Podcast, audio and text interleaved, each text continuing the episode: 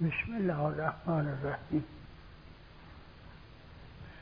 قسمت از کتاب مصباح الهدایه و مصباح الشریعه و و مفتاح الحقیقه. ما فرمایشات حضرت جعفر صادق علیه السلام. باب الجهاد و الریاضه قال الصادق علیه السلام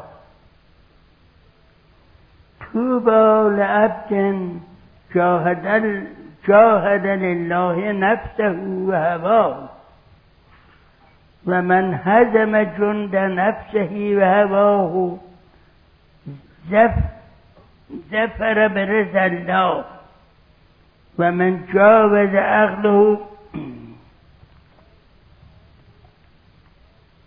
و من جاوز عقله نفسه الامارة بالسوء بالجهد والاستكانة والخضوع على بساط خدمة الله تعالى فقد فاز.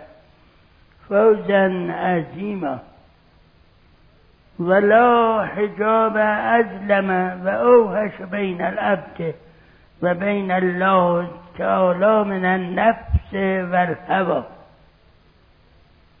وليس لقتلهما وقطعهما سلاح وآلة مثل الافتقار إلى الله سبحانه. والخضوع والجوع والزمع بالنهار والسهر بالليل فإن مات صاحبه مات شهيدا وإن عاش واستقام أدى عاقبته إلى الرضوان قال الله عز من قائل والذين جاهدوا فينا لنهدينهم سبلنا.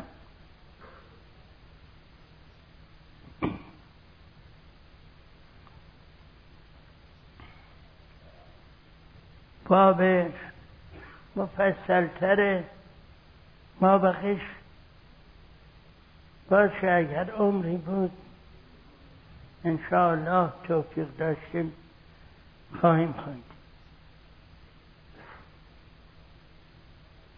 در جهاد و ریاضت جهاد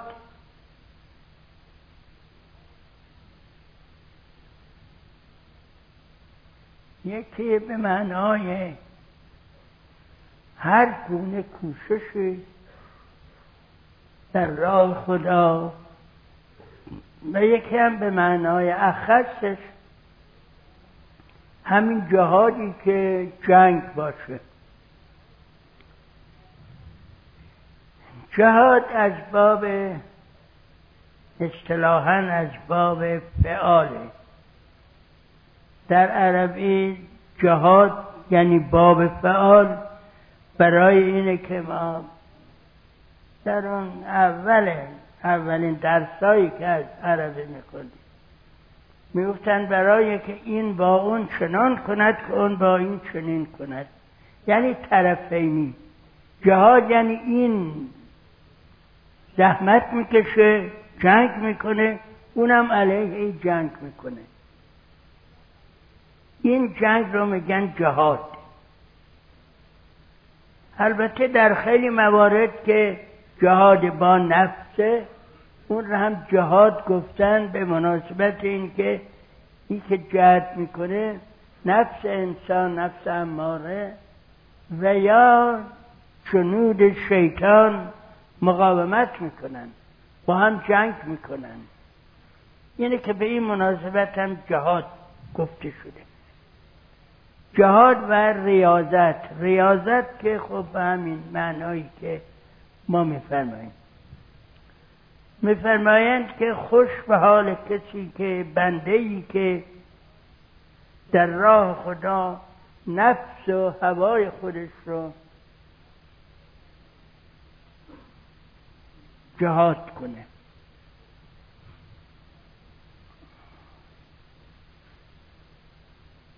در اینجایی که نفس فرمودن یک هوا نفس همه خب دارن. البته نفس تقسیم بندی کردن به نفس اماره نفس لوامه و نفس مطمئنه.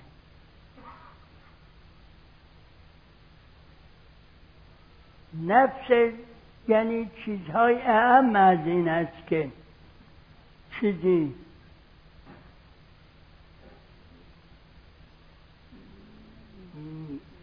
به اصطلاح مباه باشه یا نباشه. مثلا فرض بفرمایید کسی برای غذا خوردن دلش می‌خواد فلان غذا رو بخوره دلش می‌خواد فلان نوشابه رو داشته باشه بخوره و امثال اینها. اینا هیچ مانعی نداره. گناه نیست. اینها نفس انسان اینها رو می‌خواد.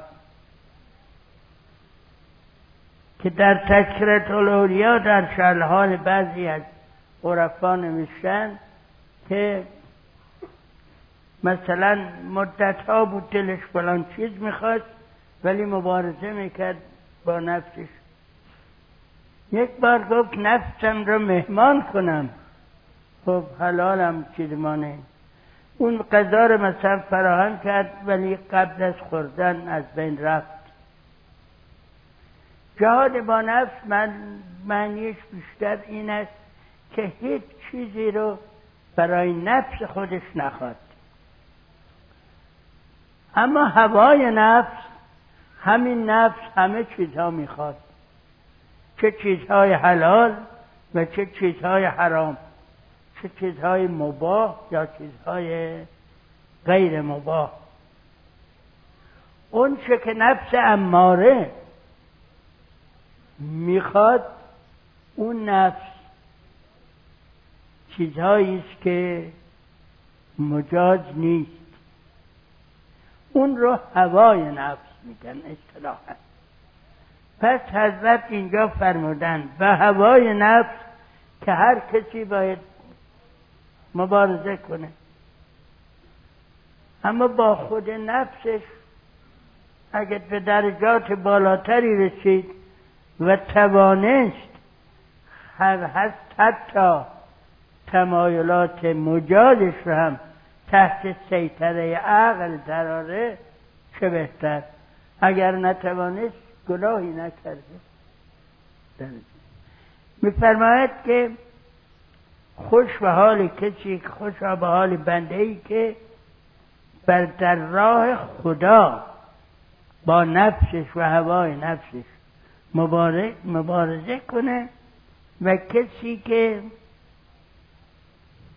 هوای نفسش رو لشکریان نفسش رو در این مسیر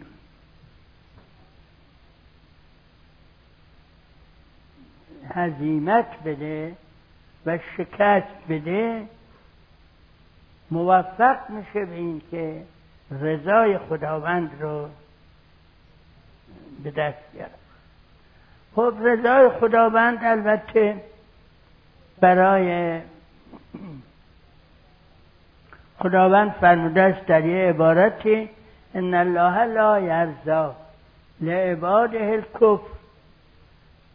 غیر از کفر رو خداوند برای بندگانش مانعی نداره. یعنی چیزهای مجاز نه غیر مجاز. بنابراین اگر کسی از محرمات دوری کنه مباهار خود دلش می‌خواد فلان غذا درست کنه هر روز همون غذا رو می‌خوره درست می‌کنه. می‌خواد گردشی بره فلان جا میره هیچ مانعی نداره.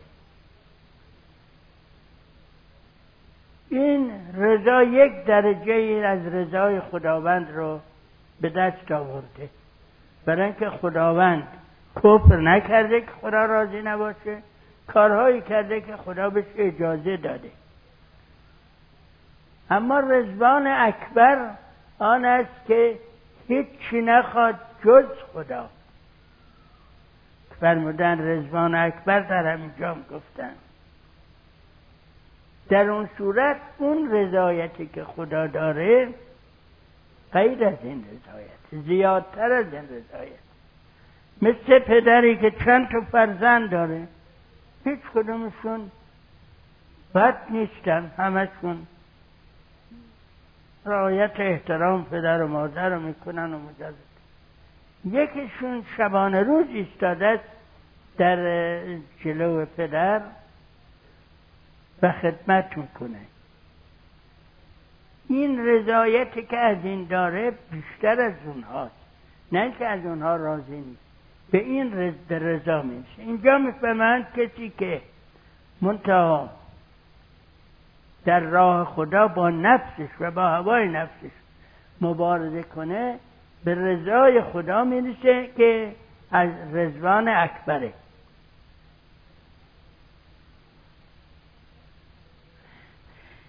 و کسی که عقلش بر نفس امارش غلبه کنه به واسطه کوشش جهاد و به واسطه کوچکی خود را کوچک دانستن.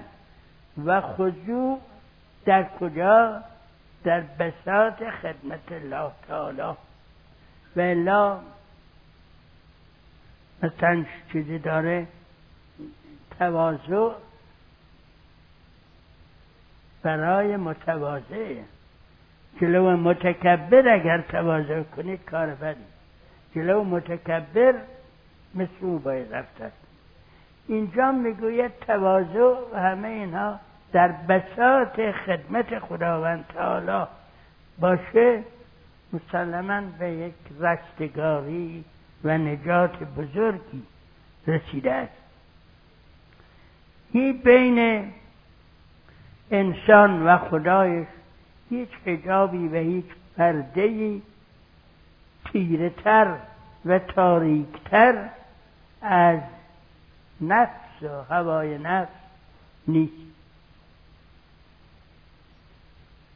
و برای اصطلاح به کار بردن قتل اونها. یعنی از بین بردنش هیچ سلاحی اسلحه مهمتر از این نیست که در مقابل خداوند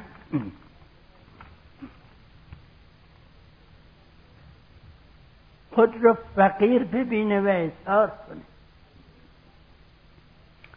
چجور فقری از فقری که پیغمبر فرمود. الفقر فقر. یا آیه قرآن فرمود یا ایها انتم الفقراء الله والله غنی حمید. فرمود خداوند مردم شما در مقابل خداوند فقیرید فقرا هست. این خداوند است که غنی و بینیاز است.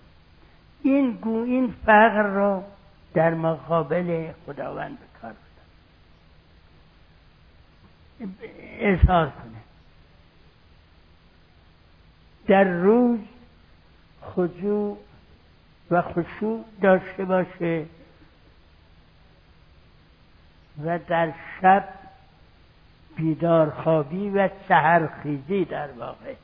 سهر غیر از سهره و این سهر یعنی بیداری بیداری سهر که در آیات قرآن هم سوره مزمل هم هست به نظرم. میفرماید چقدر از شب رو بیدار باش خطاب پیغمبره ولی قبلا همه مؤمنین همینجور بودن. اگر